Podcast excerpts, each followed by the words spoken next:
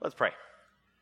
Father God, your faithfulness is indeed without end.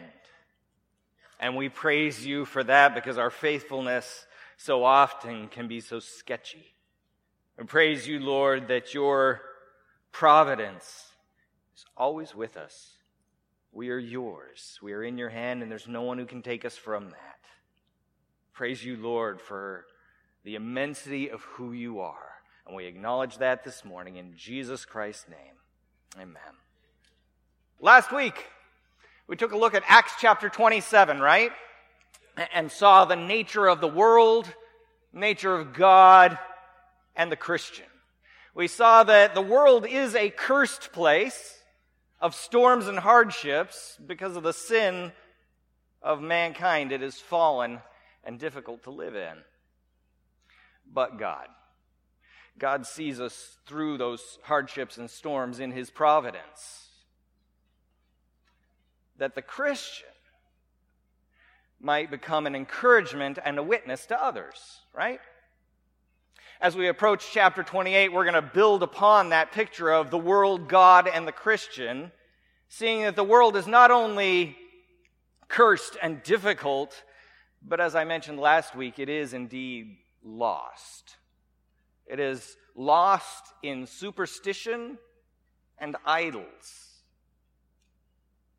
But God watches over us in His providence, providing us with everything that we need, that the Christian would not only be an encouragement, but a source of tangible compassion to the world as we share the truth of the gospel in Jesus Christ. Go ahead and open up your Bibles to Acts chapter 28. Acts chapter 28. We're going to read verses 1 through 10. Let's stand up for the reading of God's word. Acts 28, starting at verse 1. Says, After we were brought safely through, we then learned that the island was called Malta. The native people showed us unusual kindness, for they kindled a fire and welcomed us all because it had begun to rain and was cold. When Paul had gathered a bundle of sticks and put them on the fire, a viper came out because of the heat and fastened on his hand. When the native people saw the creature hanging from his hand, they said to one another, No doubt this man is a murderer. Though he has escaped from the sea, justice has not allowed him to live. He, however, shook off the creature into the fire and suffered no harm. They were waiting for him to swell up or suddenly fall down dead. But when they had waited a long time and saw no misfortune come to him, they changed their minds and said that he was a god. Now, in the neighborhood of that place, there were lands belonging to the chief man of the island, named Publius, who received us and entertained us hospitably for three days. It happened that the father of Publius lay sick with fever and dysentery. And Paul visited him and prayed, and putting his hands on him, healed him. And when had, this had taken place, the rest of the people on the island who had diseases also came and were cured. They also honored us greatly, and when we were about to set sail, they put on, they put on board whatever we needed. The reading of God's word. Go ahead and be seated. Thank you. The world is lost in superstition and idols. Let me give you an example. Half of you are going, oh, go ahead and do it. The half, the other half of you are going, he can't do that. Right? Raise your hand if you don't walk under a ladder. Of course, nobody's going to raise their hand now, right? There's only a few of you who are willing to actually admit that. If you, if you did, you'd have bad luck, right? What happens if you break a mirror? Seven years of bad luck, right? To this day, even Christians are hesitant to do these things. Why? Because we've been raised in a culture of superstition. Verses 4 through 6. When the native people saw the creature hanging from his hand, they said to one another, No doubt this man is a murderer. Though he, though he has escaped from the sea, justice has not allowed him to live. He, however, took, shook the creature off into the fire and suffered no harm. They were waiting for him to swell up or suddenly fall down dead. But when they had waited a long time and saw no misfortune come to him, they changed their minds, said that he was a god. Humanity is in a constant search for ways to explain what they see around them.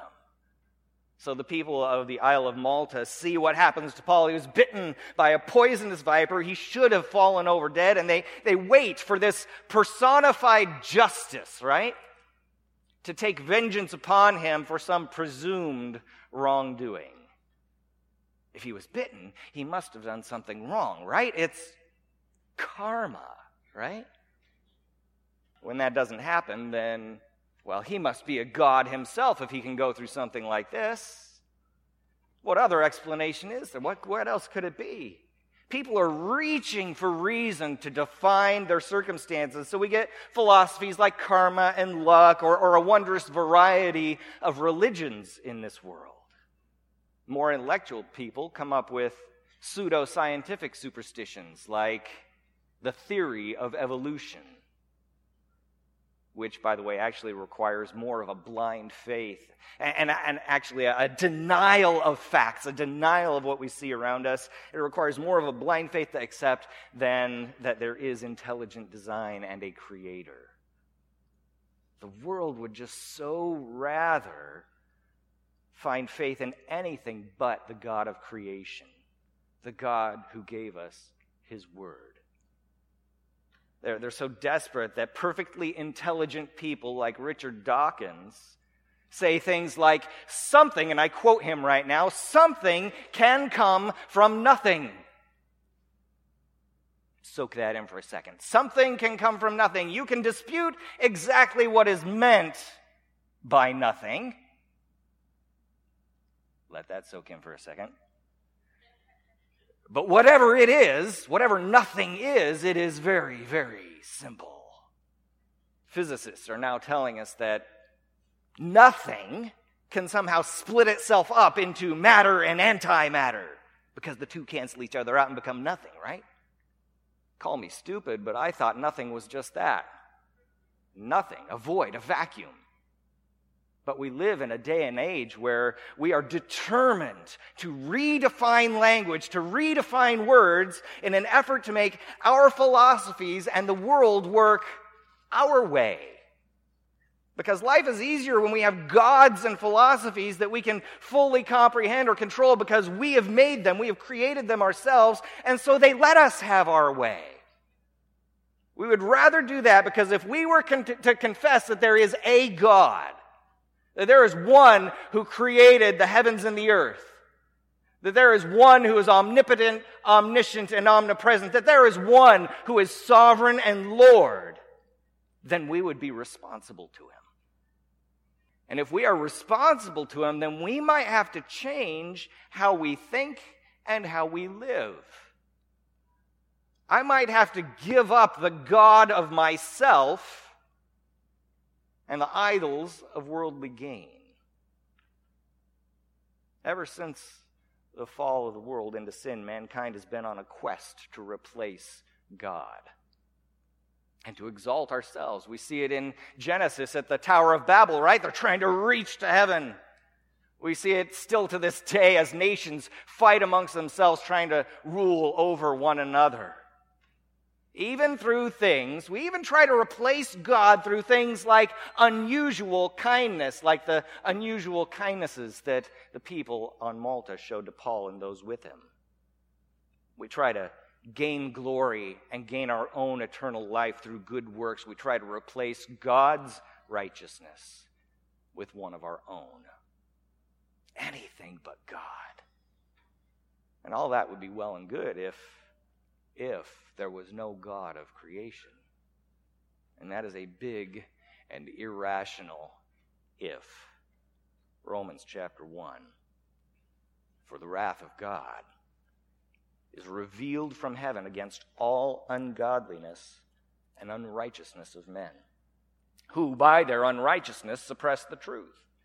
For what can be known about God is plain to them, because God has shown it to them.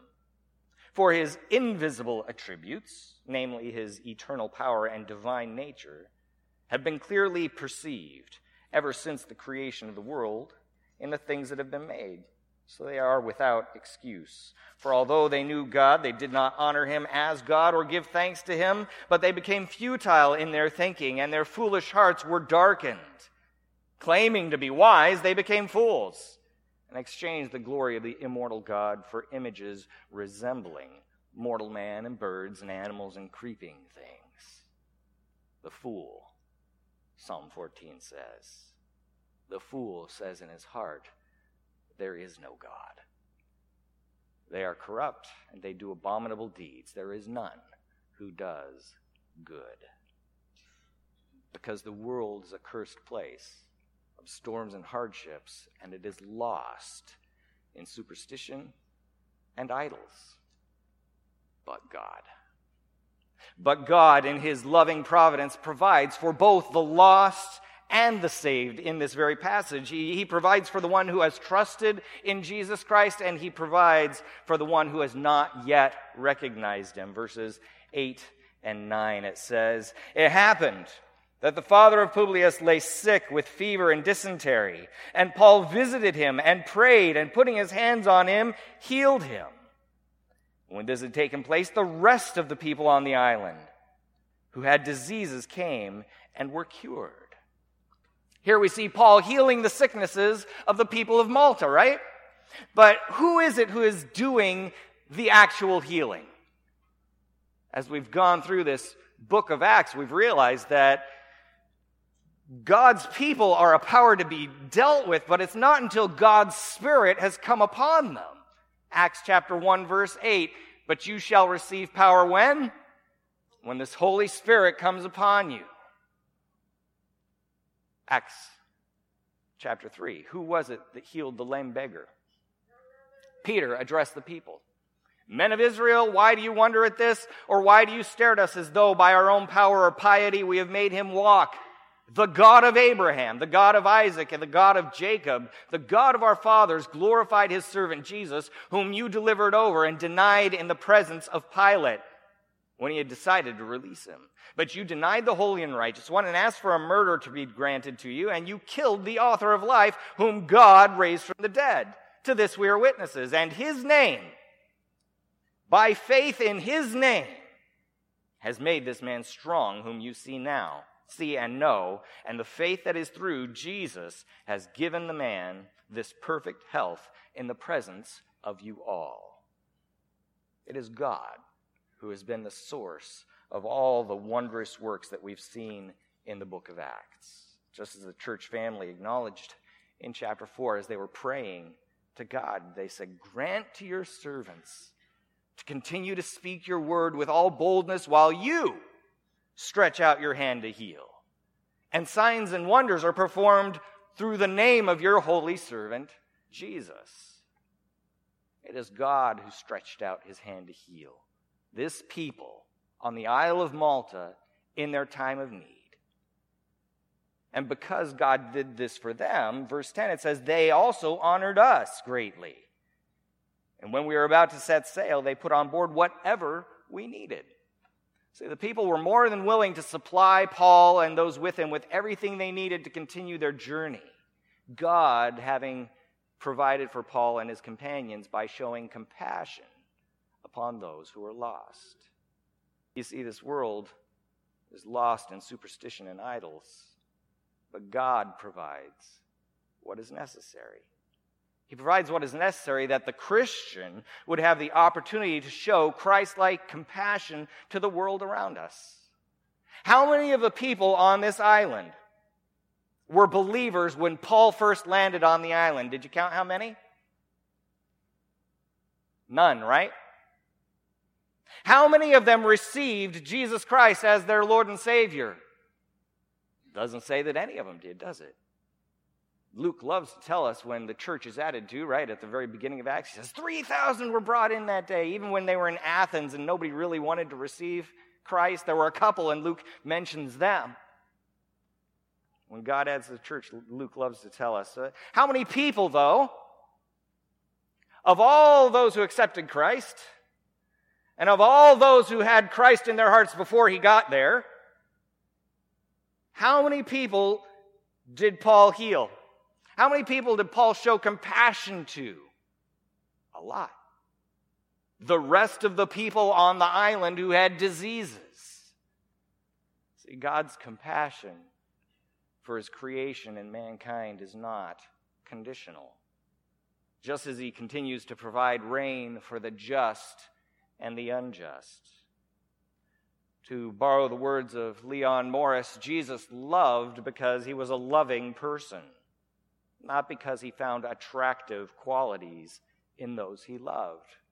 Romans tells us that we were his enemies and he still died for us. His followers are to be loving people, not simply to be drawn to attractive people.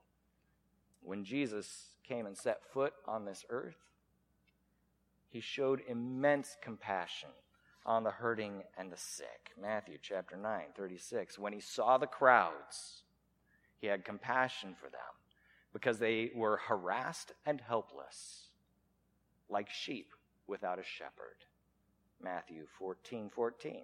When he went ashore, he saw a great crowd, and he had compassion on them and healed their sick.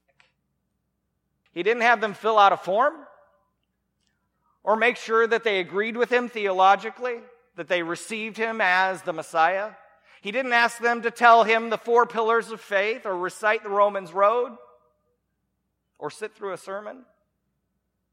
He simply saw them where they were in their hurts and trials and had compassion on them. And he chooses to use the Christian today to fill the gap, to put Christ on display by encouraging and, and by having compassion on those around us as we proclaim the truth of the gospel. See, there will be a day when God judges the sin of mankind, won't there? That day is coming, but this is not that day.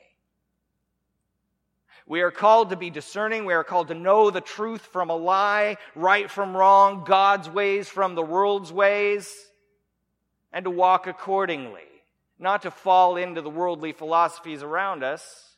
We are called to share the truth of the gospel that sin is exceedingly sinful, and it is that which separates us from God. That salvation reconciliation to God is by faith alone, in Christ alone. And we need to do that. We need to speak the truth. We need to speak the truth in love and with compassion. Knowing the character of Paul as we've been going through this book of Acts, you can be sure that he found a way to share the gospel as he healed and, and showed compassion, the compassion of Christ to the people of Malta. But he didn't reserve that compassion behind some kind of prejudgment. True compassion comes without reservation. How's our compassion? How's our compassion for others? Is it conditional? As people walk through the doors and we don't know them, how are we seeing them? Are we looking at how they're dressed, what they smell like, and you're a little bit different than me. How's our compassion? Is it conditional? Or is it just compassion? Is it a heartfelt sympathy and concern for the suffering of others? Regardless of where they stand before God or ourselves. As Jesus tells us, we're even to love our enemies, right? You have heard that it was said, these are the words of Jesus, you shall love your neighbor and hate your enemy. But I say to you, love your enemies and pray for those who persecute you so that you may be sons of your Father who is in heaven. For he makes his sun to rise on the evil and on the good. He sends rain on the just and the unjust. How am I actively showing those in need around me the love and compassion of Christ? Because maybe as we show compassion, as we display Christ like love for them, they just might want to know the God who made us the way we are, if I were to look carefully at my compassion, if I were to measure it out, would I win anyone to Christ with who I am? And I will tell you this if we have a hard time reaching out to people who walk through our doors, how hard will it be to show compassion to anyone outside our doors? I've been in conversation with our outreach committee, and, and please, I, I, say this because I want, you, I want you to keep us all in prayer. It's only the thinking stage at this point, but please keep it in prayer as we consider just how we can engage our community with, with very hands on compassion ministry. If, if we want people to see Christ in us, we have to show them Christ likeness, don't we? If we want Alden Union Church to be known as a Christ centered church family that not only knows God's word, but knows how to live it out in our lives, let's be compassionate as God provides us with gifts and opportunities that we might better fulfill our call to bear witness to the person and works of Christ in word and in deed. Because the world is a cursed place of storms and hardships. It is lost in superstition and idols. But God, in His providence, provides for the lost. And He gives to the saved everything we need that the Christian might be an encouragement to those around us as we are a source of tangible compassion. Paul didn't just say to them, I'm so sorry you're sick. Get some rest. He, he did all he could for them. He didn't push them away because they didn't receive Christ. He showed Christ to them where they were. We need to be those who put Christ on display for the world to see while we bear witness to the truth of the person and works of Jesus Christ. Let's pray. Lord God, we pray that you would change our hearts. That as we hear from your word, we wouldn't just be hearers, but we would be doers of your word. Lord, give us opportunity, and then by your Spirit, help us to recognize those opportunities as they come our way. As we go out these doors and into the world around us, I pray, Lord, that you would help us to see those who need compassion Help us to recognize how you've gifted us that we might be those who show Jesus Christ to them and, and, and bless them, putting an arm around them and praying with them. Lord God, we need your help in this to see how and when and where. Change our hearts, O oh God. Help us to mature as a body in Christ, to become more like your Son. We pray this all in Jesus Christ's name. Amen.